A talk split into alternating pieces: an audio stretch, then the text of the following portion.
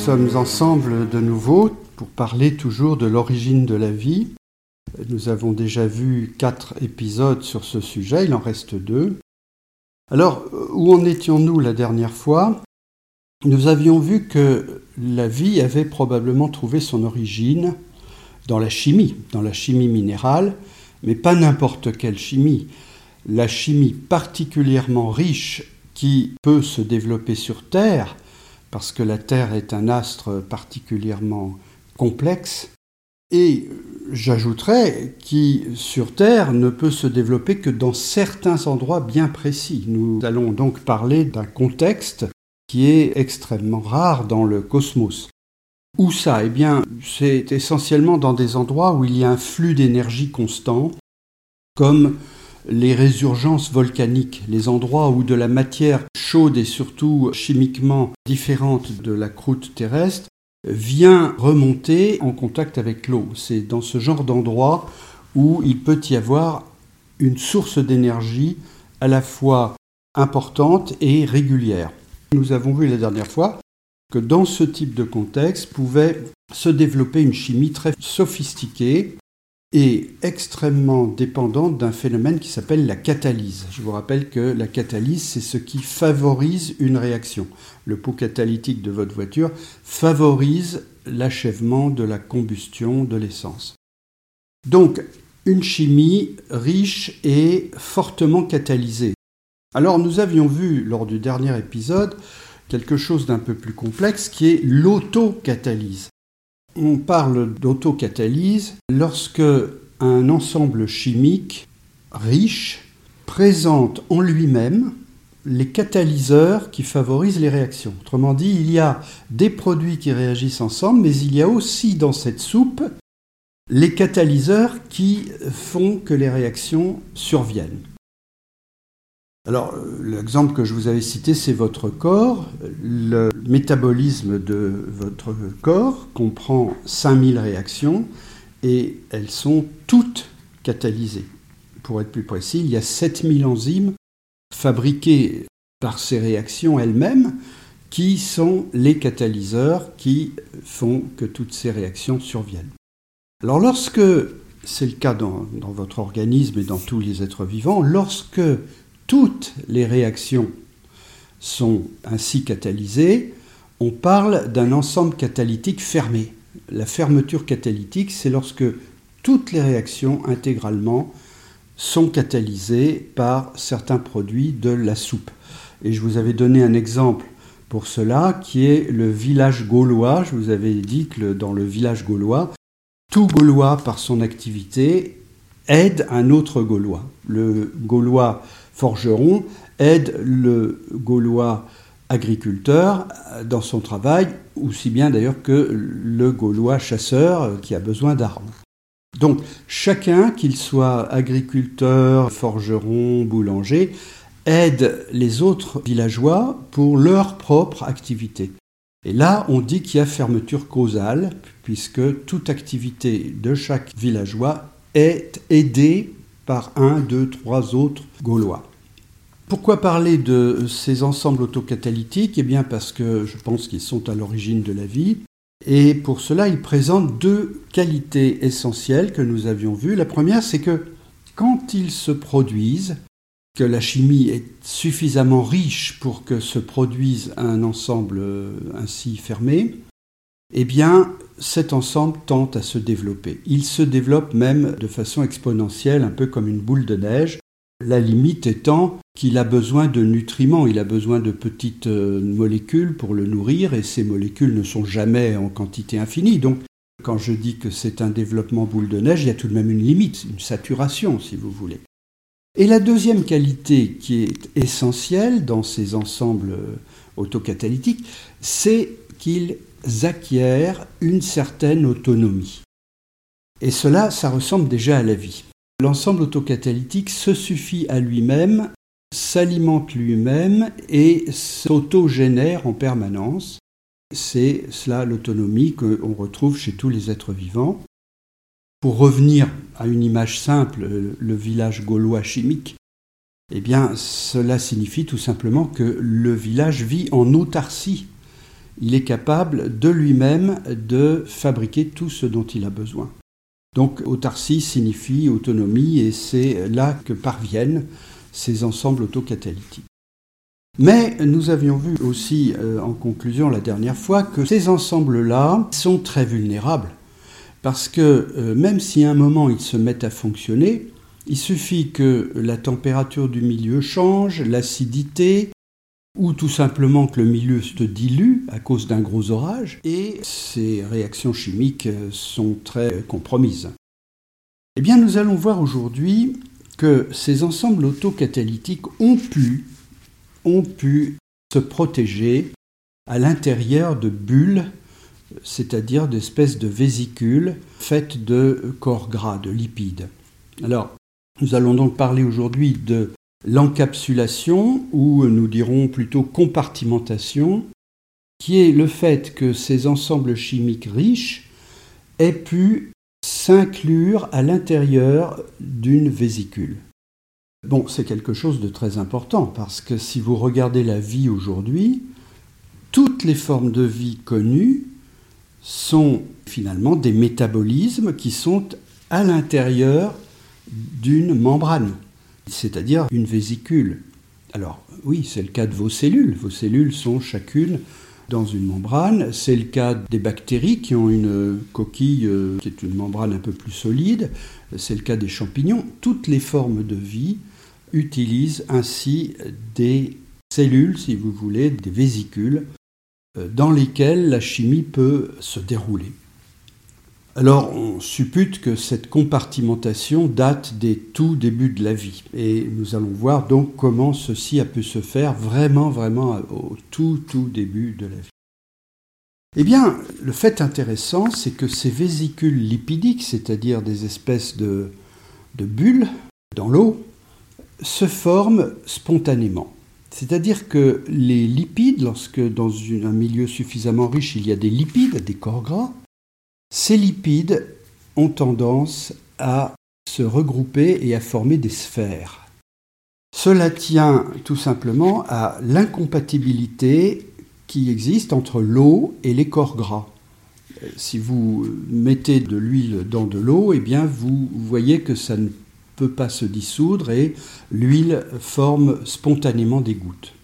Pourquoi spontanément? C'est lié à la physique, ce sont des phénomènes électriques. C'est parce que si vous observez bien la molécule d'eau et la molécule euh, des lipides, vous apercevez que les deux sont chargés euh, positivement à l'extérieur et que ces charges positives sont incompatibles. Donc c'est vraiment un phénomène physique et c'est pour cela que ça peut se produire spontanément dans un milieu suffisamment riche. Nous sommes donc, euh, voyez-vous, toujours dans la physique, hein. nous ne sommes pas encore dans la vie, nous étions la fois dernière dans la chimie, là je vous parle de quelque chose de physique, nous ne sommes pas encore dans le vivant. Alors nous allons nous rapprocher du vivant en examinant à la loupe une vinaigrette. Oui, parce que dans une vinaigrette, vous avez l'eau du vinaigre, vous avez un peu d'eau qui vient de la salade qu'on vient de laver, et dans cette eau, il y a de l'huile. Alors, nous allons observer ce qui se produit dans une vinaigrette que vous avez battue. Pourquoi battue? Ben, C'est pour que les, gouttelettes d'huile soient petites. Donc si vous avez bien battu la vinaigrette, vous avez des petites euh, gouttes d'huile dans l'eau et vous les observez. Et là, vous allez constater trois choses tout à fait intéressantes parce qu'elles nous rapprochent de la vie. La première chose que vous allez voir dans votre loupe, c'est que lorsque deux de ces gouttes d'huile se rencontrent, elles fusionnent. On voit donc une goutte un peu plus grosse que les autres qui touche une plus petite et euh, qui l'absorbe. Alors, je cite tout de suite un mot qui vient du vivant, prédation. Vous venez d'assister à la prédation d'une petite goutte par une plus grosse. Je continue. Ce processus fait que les gouttes vont grossir. C'est pour ça qu'on bat une vinaigrette d'ailleurs, c'est pour que les gouttes soient pas trop grosses. Si vous ne la battez pas et vous la surveillez avec votre loupe, vous allez voir que par les fusions successives, les gouttes vont devenir plus grosses. Et à un certain moment, vous allez voir que certaines gouttes atteignent une taille telle qu'elles deviennent instables, c'est-à-dire qu'elles ont du mal à conserver la forme sphérique. Vous voyez donc les grosses gouttes se déformer avec des endroits où il y a un peu un pincement, un, peu comme une cacahuète, imaginez cela, mais ça bouge en permanence. Et là, quand la goutte est devenue instable parce qu'elle est trop grosse, il suffit à un moment d'un petit mouvement de l'eau et pof, la grosse cellule se scinde en deux. Eh bien, je cite un deuxième nom concernant le règne du vivant, la division cellulaire. Lorsque vous voyez une goutte d'huile se scinder naturellement en deux, j'insiste toujours sur naturellement parce que je vous parle là de choses qui se font toutes seules. Vous voyez une grande goutte se scinder en deux, vous avez devant vous une division cellulaire.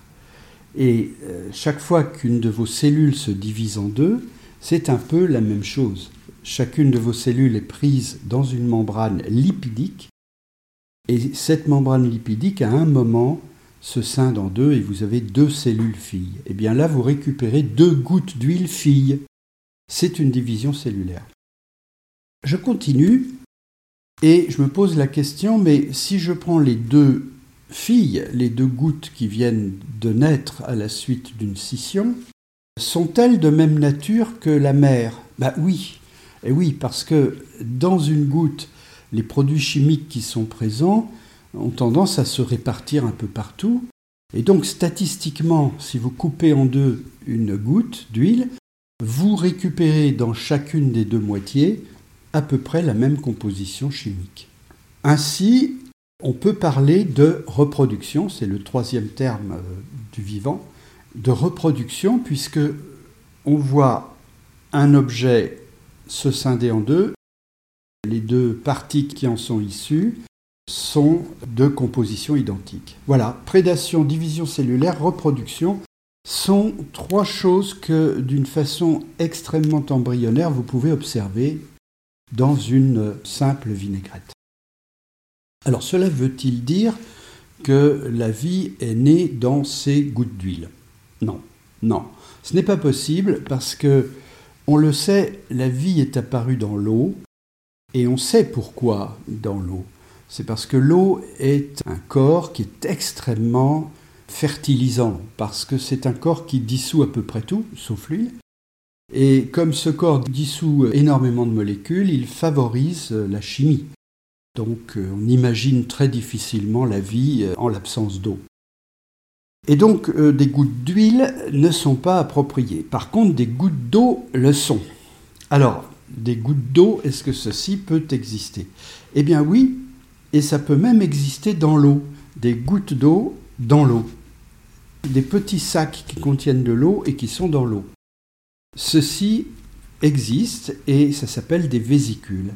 C'est-à-dire que là, des lipides, toujours des lipides, au lieu de former une goutte pleine, forment une goutte pleine d'eau. Vous avez donc une situation que j'appellerais un sac d'eau dans l'eau. Un exemple différent, des bulles de savon. Votre enfant fait des bulles de savon.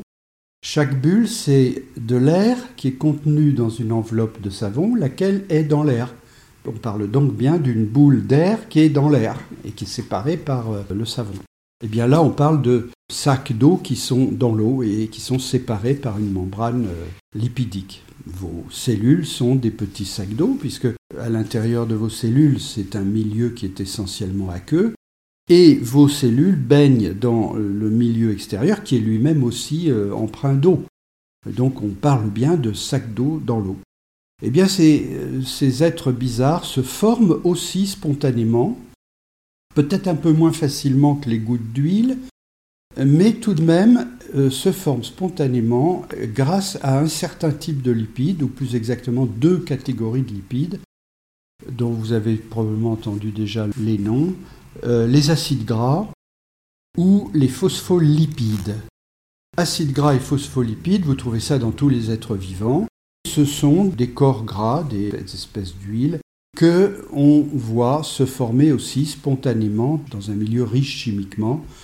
Euh, ça se forme tout seul. Il se trouve que ces gouttes d'eau dans l'eau, ces vésicules, eh bien, sont sujettes aux mêmes transformations que les gouttes d'huile. Lorsque deux se rencontrent, cela donne une prédation, elles fusionnent. Lorsqu'une vésicule devient trop grande, elle finit par se scinder en deux, c'est la division cellulaire. Et dans chacune des cellules filles qui en résultent, vous retrouvez à peu près fidèlement la même composition chimique. Donc il y a reproduction. Prédation, division cellulaire, reproduction. Alors maintenant, nous allons revenir à nos fameux villages gaulois chimiques, c'est-à-dire ce que nous avions vu la dernière fois, des ensembles chimiques qui sont euh, très sophistiqués et qui fabriquent eux-mêmes leurs propres catalyseurs. Eh bien, euh, si vous imaginez un milieu où se forment spontanément des vésicules, si dans ce même milieu il y a toute la chimie du village gaulois, eh bien vous concevez que naturellement l'eau qui est à l'intérieur des vésicules comprendra les produits chimiques du village gaulois. Chaque fois que se forme une vésicule, elle emprisonne de l'eau et dans cette eau, il y a euh, les molécules du village gaulois. Il y a des Gaulois qui se font euh, ainsi enfermer dans les vésicules au fur et à mesure qu'elles se forment. Alors c'est très important ce que je viens de vous dire parce que là vous retrouvez la complexité chimique du village gaulois à l'intérieur d'une vésicule, c'est-à-dire protégée de l'environnement. C'est très important donc parce que je vous disais que ces ensembles chimiques étaient très fragiles, bien là ils peuvent se trouver protégés. Nous allons voir pourquoi. Et puis ce qui est très important aussi, c'est que jusqu'à présent, je ne vous ai jamais parlé d'un être vivant. Je vous ai parlé du cosmos, de la définition de la vie, de la catalyse, de la chimie complexe autocatalytique. Nous en sommes au cinquième épisode sur la vie et je ne vous ai pas encore parlé d'un être vivant. Pour l'instant, nous sommes dans la chimie, il y a des molécules et il n'y a pas d'être. Eh bien là, pour la première fois, à partir du moment où vous avez une vésicule qui inclut ainsi toute la richesse chimique du village gaulois, là pour la première fois, nous pouvons parler d'être. Alors, vous me direz, c'est un être euh, bien simple, il n'y a pas de système nerveux, il n'y a, a que de la chimie finalement. C'est un métabolisme qui est enfermé dans une cellule. Nous baptiserons cela la protocellule, c'est-à-dire qu'on trouve les ingrédients de départ, un être, pour la première fois, un être qui est un tout et qui peut être en concurrence avec d'autres, une grande complexité chimique qui a été enfermée à l'intérieur, et une protection euh, qui fait que ces cellules peuvent se développer. Alors comment fonctionne-t-elle? D'abord, la première chose qui est intéressante à signaler, c'est que les membranes lipidiques, qui enferment donc ces espèces de protocellules, les membranes lipidiques sont semi-perméables. Alors qu'est-ce que ça veut dire? Ça veut dire que pour les grosses molécules, elles sont imperméables. Elles ne laissent pas passer les grosses molécules. C'est pour ça que le village gaulois chimique est emprisonné dans la cellule. Il ne peut pas sortir. Il est fait de molécules plutôt complexes, donc plutôt grosses, et qui ne peuvent pas passer dans les mailles du filet. Ceci assure l'intégrité donc de la cellule, elle ne perd pas son intérieur, si vous voulez. Mais réciproquement, j'ai dit semi-perméable, c'est-à-dire que la membrane laisse aussi passer les petites molécules. Et ces petites molécules, ça peut être les nutriments qui viennent de l'extérieur, car euh, le village gaulois a besoin de s'alimenter en petites molécules. Et donc il y a des petites molécules présentes dans le milieu, autour, qui peuvent entrer dans la cellule. C'est possible, parce qu'elle est semi-perméable. De la même façon, il est probable que dans son activité chimique, le village gaulois produise des déchets. Alors il est important aussi que ces déchets puissent euh, partir vers l'extérieur. Et là aussi, si ces déchets sont suffisamment petits, petites molécules, eh bien ils peuvent traverser la membrane dans l'autre sens et, et s'échapper. Vous avez donc un ensemble que j'appelle le village gaulois de molécules complexes qui se développe à l'intérieur de la vésicule. Vous avez un flux entrant de petites molécules qu'on va appeler les nutriments, et vous avez un flux sortant de, déchets en même temps. Voilà, ben, ça ressemble de plus en plus à la vie. Deuxième caractéristique de ces vésicules ou protocellules, c'est que les réactions chimiques se trouvant ainsi protégées peuvent se développer et donc vous avez euh, deux phénomènes qui se produisent. À court terme, c'est la croissance. À force de capter des nutriments de l'extérieur, eh cette cellule va grandir. Grandir jusqu'à quoi? Bah, Jusqu'à se scinder en deux. Et puis, si vous prenez un point de vue plus long, c'est-à-dire en, voyant les choses sur des milliers d'années, eh euh, vous comprenez aussi que euh, ces fameux villages gaulois peuvent se complexifier, devenir de plus en plus sophistiqués. Donc nous avons croissance à court terme qui débouche sur la division cellulaire, et puis à force de faire des divisions cellulaires, nous avons une possibilité que ces protocellules se complexifient. Une question que vous pouvez vous poser, c'est quand une cellule se scinde en deux, j'ai dit qu'il y avait reproduction, mais on sait bien que dans la reproduction, il y a une information qui se transmet.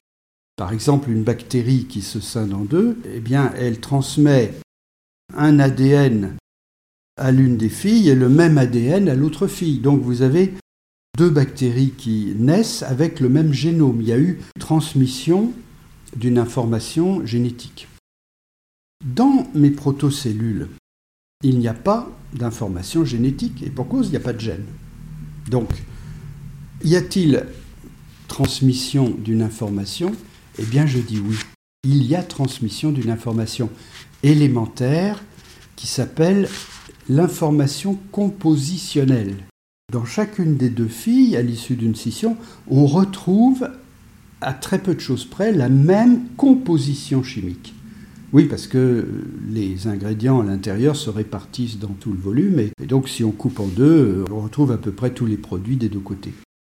Il y a donc une transmission qui est compositionnelle, c'est la composition qui est l'information, et cette composition, elle se transmet. Comme c'est un peu abstrait, je vais vous donner une image de ce qu'est l'information compositionnelle. Je vais faire des courses au supermarché et j'ai emporté ma liste de courses. Je perds ma liste euh, par terre. Voilà, bon, je vais continuer mes courses euh, en faisant appel à ma mémoire. Mais vous, vous trouvez ma liste et vous regardez ce qui est écrit dessus et vous voyez ce que je mange. Vous avez une information qui est écrite sur cette liste, c'est comment je me nourris. Alors, on va même aller plus loin. Imaginons que vous soyez médecin, vous lisez ma liste et vous dites, tiens, ça commence par des brocolis euh, et des haricots verts. Ah, voilà une personne qui mange des fibres, c'est bon pour l'intestin. Je continue. Ah, des cornflakes, des céréales. Ah, ce type de cornflakes est particulièrement gras. Je pense que ça, ça peut lui donner de l'embonpoint. Et puis je vois qu'il y a une autre sorte de céréales qui est très sucrée. Euh, là, je ne suis pas sûr qu'ils prennent des petits déjeuners très sains. Vous voyez, vous avez une information sur ce que je mange, ce que je suis, et même possiblement sur ma santé. Donc ça, ça s'appelle une information compositionnelle. C'est une liste d'ingrédients. Eh bien, dans le cas des protocellules, il n'y a pas de liste, mais simplement quand une protocellule se scinde, eh bien, euh, on retrouve la liste des ingrédients des deux côtés. C'est l'information compositionnelle. Alors maintenant, nous allons voir qu'il euh, se produit avec ces cellules quelque chose qui ressemble déjà à la sélection darwinienne. Alors je ne parlerai pas de sélection darwinienne parce que au sens strict, la sélection darwinienne fonctionne avec les gènes. Donc il faut qu'un individu transmette ses gènes, que chaque individu ensuite soit confronté à l'environnement, et la sélection darwinienne se définit chez des êtres dotés de gènes. Ce qui est d'ailleurs curieux, c'est que Darwin ne connaissait pas l'existence des gènes, mais il avait quand même deviné le processus. Alors, quel est cet euh, embryon de sélection? Eh bien, imaginez deux cellules qui fusionnent. Les deux cellules n'ont pas forcément la même composition parce que l'historique a changé. Par exemple, l'une des deux est issue d'une cellule qui elle-même est issue d'une autre et tout ça remonte euh, loin. Et puis l'autre euh, a une ascendance qui est peut-être aussi comme ceci très lointaine. Euh, ces deux cellules ont peut-être un ancêtre commun mais qui se trouve à 50 ou 100 générations avant. Et donc, vous avez là deux cellules qui n'ont pas tout à fait la même composition. Autrement dit, les réactions chimiques du village gaulois sont différentes. Eh bien, je dis que lorsqu'il y a fusion ainsi, vous allez avoir une confrontation des réactions de la première cellule avec les réactions de la seconde. Et tout ça va se mélanger. Et je dis simplement que si une des deux cellules a des réactions, un village gaulois, particulièrement robustes, disons mieux organisées, eh bien, ces réactions-là vont s'imposer dans la cellule fusionnée. On peut même aller plus loin, on peut dire que finalement, parmi les deux cellules, celle qui avait euh, les réactions les plus robustes les a imposées, et celle qui avait les réactions les moins robustes, quelque part, elle a servi d'aliment. Donc vous voyez, c'est une prédation dans laquelle l'être le plus fort impose ses réactions, un peu comme dans la vie d'aujourd'hui, l'être le plus adapté impose ses gènes.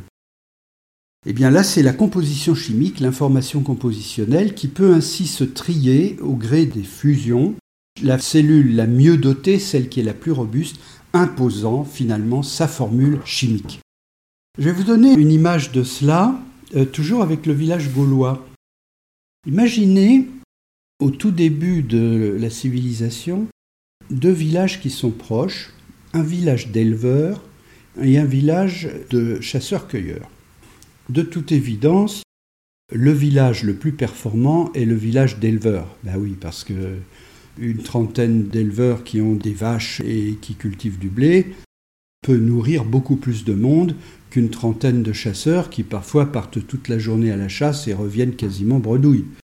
Donc le village d'éleveurs est quelque chose de plus sophistiqué et surtout de plus résilient que le village de chasseurs. Eh bien, si les deux villages se rencontrent et fusionnent, ça va vous faire un grand village. Il n'y a aucun doute que euh, si vous vous reportez simplement euh, quelques années plus tard, ce nouveau village sera essentiellement un village d'éleveurs. Accessoirement un peu de chasse pour peut-être varier les mets, mais essentiellement ce sera un village d'agriculteurs. Eh bien, ce que je vous dis là n'est pas un exemple théorique, c'est tout à fait ce qui s'est passé il y a dix mille ans lorsque l'agriculture est apparue quelque part en Anatolie eh bien, euh, ce qui s'est produit, c'est que les villages d'éleveurs qui étaient proches de chasseurs ont fini par, guillemets, contaminer le village d'à côté, qui est devenu euh, éleveur, puis celui-ci en a contaminé d'autres. Et vous avez ainsi une propagation de l'agriculture qui s'est faite de village en village, tout simplement parce que la formule village d'éleveurs est plus robuste que la formule village de chasseurs-cueilleurs. Pour revenir à nos protocellules, lors des scissions de cellules, les meilleurs imposent leur formule et nous avons déjà là une forme de sélection, la sélection des villages gaulois les plus robustes. Eh bien, là, je vais énoncer ce qui est pour moi le plus important, mais qui peut ne pas être l'objet d'un consensus scientifique, donc je le précise bien, c'est un peu une pétition de principe. Je dis que à ce stade, avec les protocellules qui sont en concurrence avec leur propre village gaulois chacune, c'est l'apparition de la vie. Voilà, je pense que là, ces protocellules sont les premières formes de vie. Bon, je répète, il n'y a pas de consensus.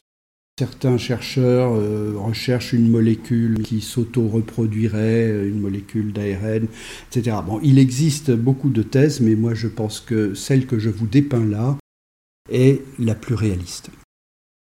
Je dis que nous sommes à l'apparition de la vie. Alors il faut que je revienne sur l'épisode où j'avais défini la vie. Je vous avais défini la vie à partir de cinq critères.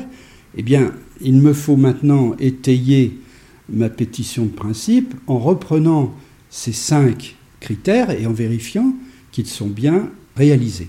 Alors, je vais rapidement. Le premier critère, c'est que euh, un être vivant, c'est un être qui est en dehors de l'équilibre. C'est un système qui est en permanence en déséquilibre. Je vous le disais, vous, respirez de l'oxygène. Si vous arrêtez de respirer, vous ne mettez pas longtemps à mourir. Donc ça prouve bien que vous êtes dans un état de déséquilibre. mais c'est en vous nourrissant constamment que, que, vous arrivez à maintenir quelque chose de stable. Eh bien, là aussi, la protocellule, elle naît, elle vit et elle meurt. Donc elle est tout à fait du même genre. Et si on l'abandonne quelque part où elle n'a pas ses nutriments, eh bien elle disparaît. Deuxièmement, je vous disais que parce que vous respirez en permanence, vous alimentez votre corps en oxygène, eh bien malgré l'état de déséquilibre dans lequel vous êtes, vous êtes dans un état qui est stabilisé, qui se maintient dans le temps. C'est le propre de la vie. Eh bien, là, on le voit avec les gouttes. Les gouttes peuvent maintenir leur intégrité assez longtemps. Troisième critère, l'être vivant dissipe de l'énergie. Autrement dit, c'est une machine. Eh bien oui, là c'est pareil. Tant le village gaulois qui est emprisonné dans une protocellule que la cellule elle-même, les lipides qui la forment, eh bien, consomment de l'énergie chimique. Et l'espèce de miracle que je vous dépeins au cours de ces conférences ne peut se produire que dans certains endroits bien précis où il y a une source importante et régulière d'énergie chimique. Quatrième critère, l'être vivant se reproduit. Eh bien là, on l'a vu en long et en large, à travers les divisions cellulaires et les fusions de cellules, vous avez une reproduction qui se fait. Et puis le dernier critère, c'est le plus facile à réaliser. Il faut que cette reproduction ne soit pas parfaite, il faut qu'il y ait des variations, des erreurs entre un enfant et un autre. Eh bien là, euh, il est évident qu'il y a des erreurs parce que, comme je vous disais, l'information n'est pas transmise par des gènes, elle est transmise statistiquement. La composition chimique se transmet statistiquement euh, entre les deux parties d'une cellule qui se divise. Et donc, on parle là d'une transmission qui est statistique, donc qui n'est pas absolument rigoureuse. Voilà. Donc les cinq critères sont vérifiés et c'est ce qui fait que je pense que nous sommes à ce stade arrivés à l'origine de la vie. Alors une chose un peu étonnante que j'ai déjà citée, c'est que il n'y a pas de gènes à ce stade. Je dis que la vie est apparue en l'absence de gènes. Et je dis, je vais en parler dans deux minutes, que les gènes sont apparus plus tard. Les gènes sont une amélioration fondamentale, très importante, mais une amélioration de quelque chose qui existait avant et qui se privait de gènes. Alors cette idée peut paraître choquante parce que on a vraiment en tête l'idée qu'un être vivant, c'est un génome qui s'est traduit par un œuf fécondé qui a donné un nouvel être, qui lui-même est défini par ses gènes et qui lui-même va transmettre ses gènes à un autre être. Nous avons tellement cette idée en tête que tout est commandé par le gène qu'il nous est difficile d'imaginer que la vie soit apparue sans gène. Et pourtant, je le pense. Je pense que au départ, ce n'était pas une information génétique qui se transmettait, c'était tout simplement une information compositionnelle. Je ne serais pas surpris que demain, sur un autre astre, peut-être une des lunes de Jupiter par exemple, où il y a beaucoup d'eau, nous trouvions une forme de vie très primitive et nous découvrions avec étonnement que cette forme de vie ne repose pas sur des gènes. Alors néanmoins, je vais dire un mot sur les gènes parce que c'est tellement fondamental aujourd'hui qu'il faut que je réponde tout de même à la question par rapport à ces protocellules dénuées de gènes, comment ont-ils pu apparaître? Alors ça va me permettre de préciser un peu ce qu'il y a dans ces villages gaulois. Je vous disais qu'il y avait un certain nombre de produits chimiques qui sont en interaction et il y avait tous les catalyseurs aussi qui euh, déclenchent les réactions. C'est ça un ensemble autocatalytique. Alors que sont ces catalyseurs? Il y a grosso modo deux types. Il y a d'abord de minuscules protéines je vous rappelle qu'une protéine, c'est une chaîne qui est fabriquée de maillons qui sont des acides aminés. Eh bien, euh, les toutes premières protéines étaient des chaînes très courtes. Deux maillons, trois maillons, peut-être quatre, cinq. Eh bien, euh, c'est ce que j'appelle des mini-protéines. Mais même en étant très courtes, ces protéines ont un effet catalytique. On s'est rendu compte, par exemple, que les plus petites, celles qui n'ont que deux maillons, ont déjà fortement une propension à catalyser des réactions. Donc a fortiori, celles qui arrivent à 3, 4, 5 maillons sont euh, déjà d'excellents catalyseurs. Alors ça, c'est le premier type de catalyseur. Et il existe une deuxième sorte de chaîne qui n'est plus faite euh, d'acides aminés. Ce sont des chaînes d'ARN. L'ARN euh, qui a été très popularisé avec les vaccins contre le Covid. Eh bien, euh, l'ARN, qui dans vos cellules sert au support d'informations génétiques, eh bien, l'ARN se comporte un peu comme les protéines, c'est-à-dire qu'ils forment des chaînes, de courtes chaînes spontanément, et ces chaînes possèdent aussi des vertus catalytiques. On a donc deux sortes de chaînes. J'emploie le mot chaîne parce qu'on est au tout début des choses, mais après, avec l'évolution, elles sont devenues très grandes, ces chaînes, et c'est ce qu'on appelle les macromolécules. Protéines, ARN. Voilà les deux types de chaînes qu'on trouve dans les protocellules, et j'insiste bien, ces deux types de chaînes jouent le même rôle. Les protéines ont une vertu catalytique, les brins d'ARN aussi. Ça, ça a été prouvé en laboratoire. On sait que les brins d'ARN ont une vertu catalytique. Vous avez donc deux types de catalyseurs qui se côtoient et aucun ne joue le rôle de gène. Je pense qu'à ce stade a pu se produire très progressivement un partage des tâches. C'est-à-dire que très progressivement, les mini-protéines se sont spécialisées dans la catalyse, alors que les mini-chaînes d'ARN se sont plutôt spécialisées dans la conservation de l'information. On va voir comment. Ce partage des rôles a pu s'effectuer pour une raison physique qui est très simple, c'est que les deux molécules dont j'ai parlé, les mini-protéines et les mini-ARN, ont des propriétés tout de même assez différentes. Pour résumer très simplement, les chaînes de protéines se replient en, en pelotes qui sont assez rigides. Et cette rigidité fait que les formes sont bien conservées et donc que la protéine est vraiment le catalyseur rêvé. Elles sont douées pour la catalyse. A l'inverse, les brins d'ARN sont plus souples. Ils se modifient dans le temps, ils, euh, ils ont une forme euh, fluctuante. Et donc, la catalyse, certains brins la réalisent, d'autres n'y arrivent pas parce qu'ils sont trop souples. Par contre, le fait d'être souple est un avantage pour conserver l'information. Pour cela, je vais vous donner un exemple. Ça ne s'utilise plus aujourd'hui, mais quand j'étais jeune, on écoutait la musique sur des cassettes. Donc la musique était enregistrée sur une bande magnétique. Bien évidemment, si vous voulez lire la bande magnétique, il faut qu'elle se déroule. Il faut donc qu'elle soit souple. Eh bien, l'ARN est une molécule qui est plus apte à conserver l'information que les protéines parce que c'est une molécule souple et donc elle peut se dérouler pour qu'on la lise. Alors maintenant, qu'est-ce que j'entends par information dans l'ARN Qu'est-ce que j'entends par lire cette information? Alors d'abord l'information d'un brin ARN, c'est simple, c'est une succession de molécules dans un certain ordre. Il y a quatre petites molécules qui composent les maillons, si vous voulez, de l'ARN, on les appelle A, G, C, U, eh bien, elles se succèdent dans un certain ordre. Par exemple, un brin d'ARN euh, pourra être euh, AGC, un autre brin d'ARN pourra être UCG euh, et un autre AUC. Vous voyez, donc vous avez autant de combinaisons que de permutations qu'on peut réaliser avec les lettres. Et c'est cela l'information qui est contenue dans un brin d'ARN. Et alors finalement, qu'est-ce que j'entends par lire?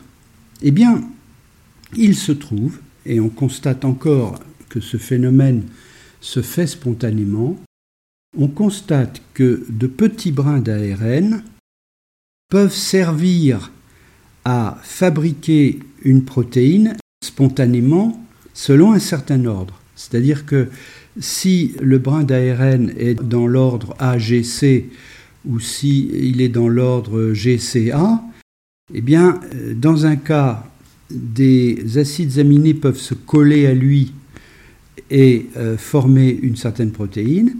Et si euh, on est dans le deuxième cas, avec une séquence qui est différente, ça fabriquera une protéine de séquence différente. Donc, j'explique que des acides aminés peuvent, en se collant à un brin d'ARN, s'assembler dans un certain ordre. Il y a donc une forme de catalyse, si vous voulez. L'ARN d'une certaine séquence va catalyser l'apparition d'une protéine d'une certaine séquence aussi. Et là, eh bien, on voit apparaître la notion de gène, c'est-à-dire que le brin d'ARN sert de modèle à la fabrication d'une protéine. Eh bien, si ce phénomène a commencé à se produire à petite échelle, par exemple au départ, euh, trois ou quatre protéines se sont faites comme cela, il y avait donc trois ou quatre brins d'ARN qui pouvaient euh, fabriquer ces protéines, eh bien, vous vous doutez que cette protéine, euh, eh bien, elle se reproduisait plus facilement puisqu'elle possédait un modèle et le modèle pouvait en fabriquer en série. Donc, si une cellule était dotée ainsi de quelques, entre guillemets, gènes, c'est-à-dire de quelques ARN qui pouvaient guider la formation de certaines protéines, cette cellule avait un avantage, c'est-à-dire que les protéines étaient faites avec beaucoup plus de précision, et la simple transmission des brins d'ARN suffisait à garantir que les cellules filles allaient fabriquer les bonnes protéines. Donc vous avez un mécanisme de fabrication des protéines d'une part et de transmission de cellule en cellule beaucoup plus efficace dès qu'il y a des gènes. Et donc on peut imaginer qu'il y ait eu au début 3-4 gènes et puis que eh bien, dans les protocellules les plus efficaces on en ait trouvé 20, 30 et puis ensuite 300, 400 et, et qu'ainsi progressivement toutes les protéines des cellules aient pu être faites par des gènes. Alors pour résumer, dans la soupe euh, initiale que j'appelais les villages gaulois, cette soupe chimique, il y avait déjà des catalyseurs qui étaient de deux sortes. Et parmi ces catalyseurs, l'ARN d'une part, les protéines de l'autre, eh bien, il y a eu une spécialisation. Une image aussi de cela, c'est la ruche. Au départ, les abeilles étaient probablement toutes pareilles. Elles savaient toutes chercher du miel, elles savaient toutes pondre. Et puis, progressivement, une formule plus efficace est apparue dans l'histoire. Certaines abeilles se sont avérées meilleures que les autres pour faire les bébés, et d'autres pour aller chercher le miel. Elles étaient plus musclées, elles pouvaient voler plus longtemps, etc. Et donc vous avez un découplage qui s'est fait entre des abeilles qui jouent un rôle sexuel ou reproductif, les mâles, les femelles, et les abeilles ouvrières qui s'occupent de chercher le miel et puis euh, aussi construire la ruche. Donc c'est un découplage qui se fait. À un moment donné, certains individus se spécialisent et les autres aussi. Et donc je pense que c'est ce qui s'est produit et que j'appelle le découplage des gènes. Euh, une petite remarque, je vous ai parlé d'ARN et non d'ADN, parce que c'est bien ultérieurement probablement que euh, l'ARN a été remplacé par l'ADN, tout simplement parce que l'ADN est plus efficace dans les tâches reproductives. Donc moi je vous ai parlé d'ARN, mais l'ADN c'est le grand frère de l'ARN. Eh bien, euh, nous arrivons à la fin de cet épisode. Euh, nous avons franchi les dernières étapes qui nous ont amenés vers la vie. Et ce que peut-être je dirais en conclusion, c'est que nous avons vu l'apparition de la vie non pas comme un événement soudain et dû au hasard, comme le pensait Jacques Monod, mais comme un événement continu qui part du très simple, qui se sophistique progressivement, qui passe par certaines transitions de phase, comme on dit, c'est-à-dire des changements un peu importants, comme la clôture catalytique ou comme la compartimentation, qui passe à travers ces phases-là et qui amène progressivement au vivant. C'est donc un fil continu, et je terminerai cette session sur euh, la vie au prochain épisode en reprenant ce fil, parce que tout de même tout ceci était très théorique, Et je vais reprendre ce fil en partant vraiment du début et en montrant un peu historiquement comment tout ceci a pu euh, se faire réellement, concrètement, sur Terre. Eh bien, nous verrons que l'endroit le plus adapté pour l'apparition du vivant, ce sont les cheminées hydrothermales, c'est-à-dire des résurgences volcaniques euh, au fond des océans. Et nous verrons comment ce processus continu a pu se développer. Et pour cela, il nous faudra descendre dans les océans à 4000 mètres de profondeur, là où du magma en fusion et des gaz très chauds remontent à travers la croûte terrestre et entrent en contact avec l'eau glacée.